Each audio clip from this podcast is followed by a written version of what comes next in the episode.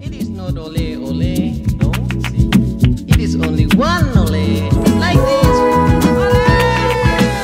12 Temmuz Salı gününden herkese günaydın. Ben Yakup.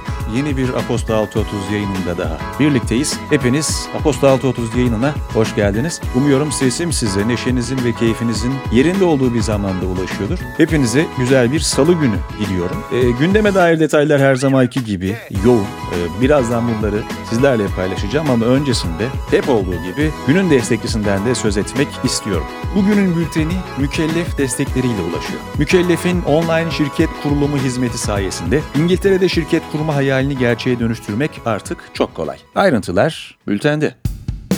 Piyasalar ve ekonomi. Et ve Süt Kurumu satılamayan kurbanlıkları 13-17 Temmuz tarihleri arasında HSK kombinasyonlarına veya sözleşmeli kesimhanelere başvuran üreticilerden karkas alım fiyatları üzerinden satın alacağını, üreticinin nakliye ve bakım masraflarının karşılanması adına kilo başına 1 lira prim ödemesi yapılacağını duyurdu. Rusya doğalgazını Almanya'ya taşıyan kuzey yakın bir boru hattındaki akış 21 Temmuz'a kadar sürecek planlı bakım çalışmaları nedeniyle tamamen durduruldu. Günlük 67 milyon metreküp kapasiteye sahip hattın akış hacmi Rusya'ya uygulanan yaptırımlar sonucunda 29 milyon metreküpe kadar gerilemişti. ABD'nin G7 zirvesinde gündeme gelen Rusya petrolü için tavan fiyat belirlenmesi planı kapsamında Kuat ülkeleriyle diplomatik görüşmelere başlayacağı belirtildi. İsrail Merkez Bankası Başkanı Amir Yaron, ülkedeki enflasyonun Avrupa ve ABD seviyelerine ulaşmaması için tüm önlemleri almaya hazır olduklarını belirterek, fiyat istikrarının sağlanamadığı durumda tüm ülke ekonomisi zarar görür dedi. Yıl sonu enflasyon hedefinin %1 ila %3 aralığında olduğu İsrail'de Mayıs ayı tüfe %4,1 olarak açıklanmıştı. Tarihinin en büyük ekonomik kriziyle mücadele eden Sri Lanka'da IMF ile ekonomiyi kurtarma paketi görüşmelerini yürüten Merkez Bankası Başkanı Singh, Mayıs'taki açıklamasının aksine görevi terk etmeyeceğini ve siyasal istikrarsızlığın görüşmelerin ilerlemesini sekteye uğratabileceğini söyledi. Nisan'da 12 milyar dolarlık dış borç ödemesini askıya alan Sri Lanka'nın 2025 vadeli 21 milyar dolar daha dış borcu var.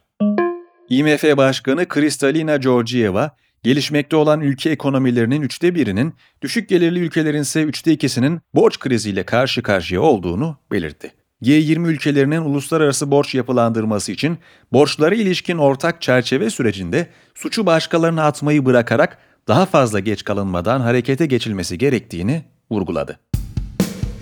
İş Dünyası The Guardian, yayımladığı 124 binden fazla gizli belgeyle araç paylaşım şirketi Uber'in yasaları ihlal ettiğini, polis baskınlarında belgeleri sakladığını, Joe Biden ve Olaf Scholz gibi siyasetçilerle lobi faaliyetleri yürüttüğünü ve belirli durumlarda sürücülere karşı şiddete göz yumduğunu belirtti. Mercedes, Nisan ve Haziran ayları arasında geçen yılın aynı dönemine göre %16 düşüşle 490 bin binek otomobil teslimatı gerçekleştirdi.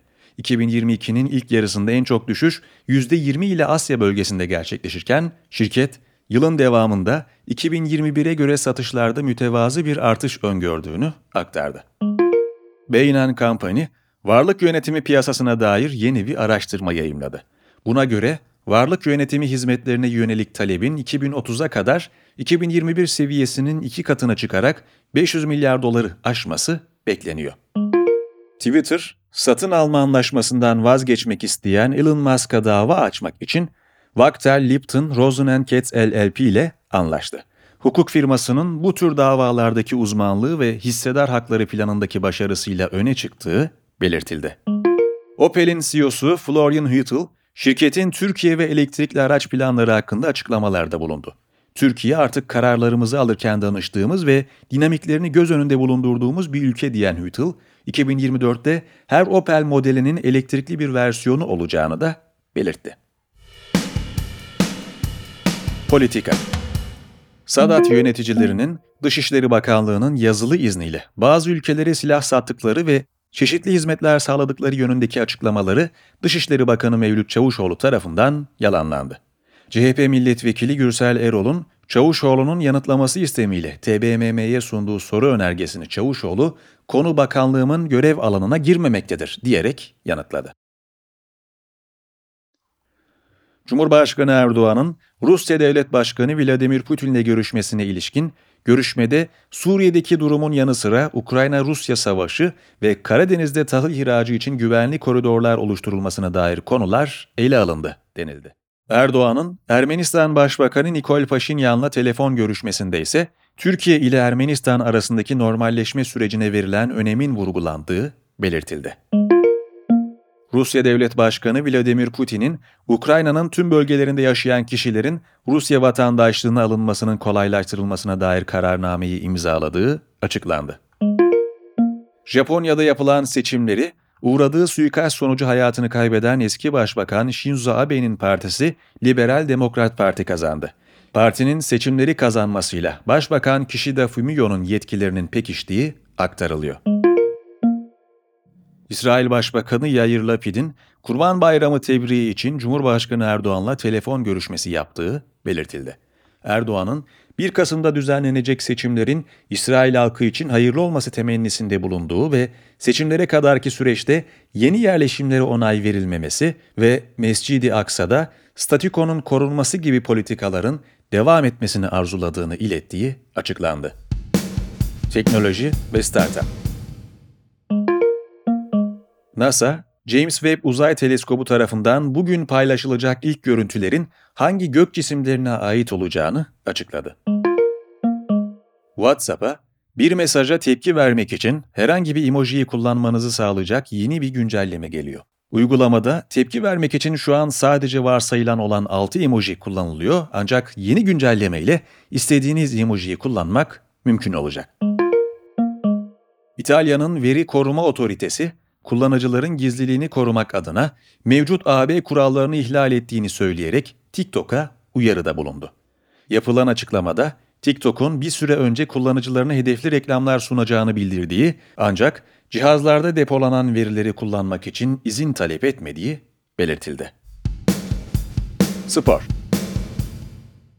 Merve Tuncel, Bükreş'te düzenlenen Avrupa Gençler Yüzme Şampiyonası'nda 400 metre serbest stilde 4.07.30 derecesiyle altın madalya kazandı. Milli sporcular organizasyonu 4 altın, 2 gümüş, 3 bronz olmak üzere toplam 9 madalyayla tamamladı. UEFA Kadınlar Avrupa Şampiyonası'nda gruplarda ikinci maçlar başladı. A grubunda Avusturya, Kuzey İrlanda'yı 2-0 mağlup etti.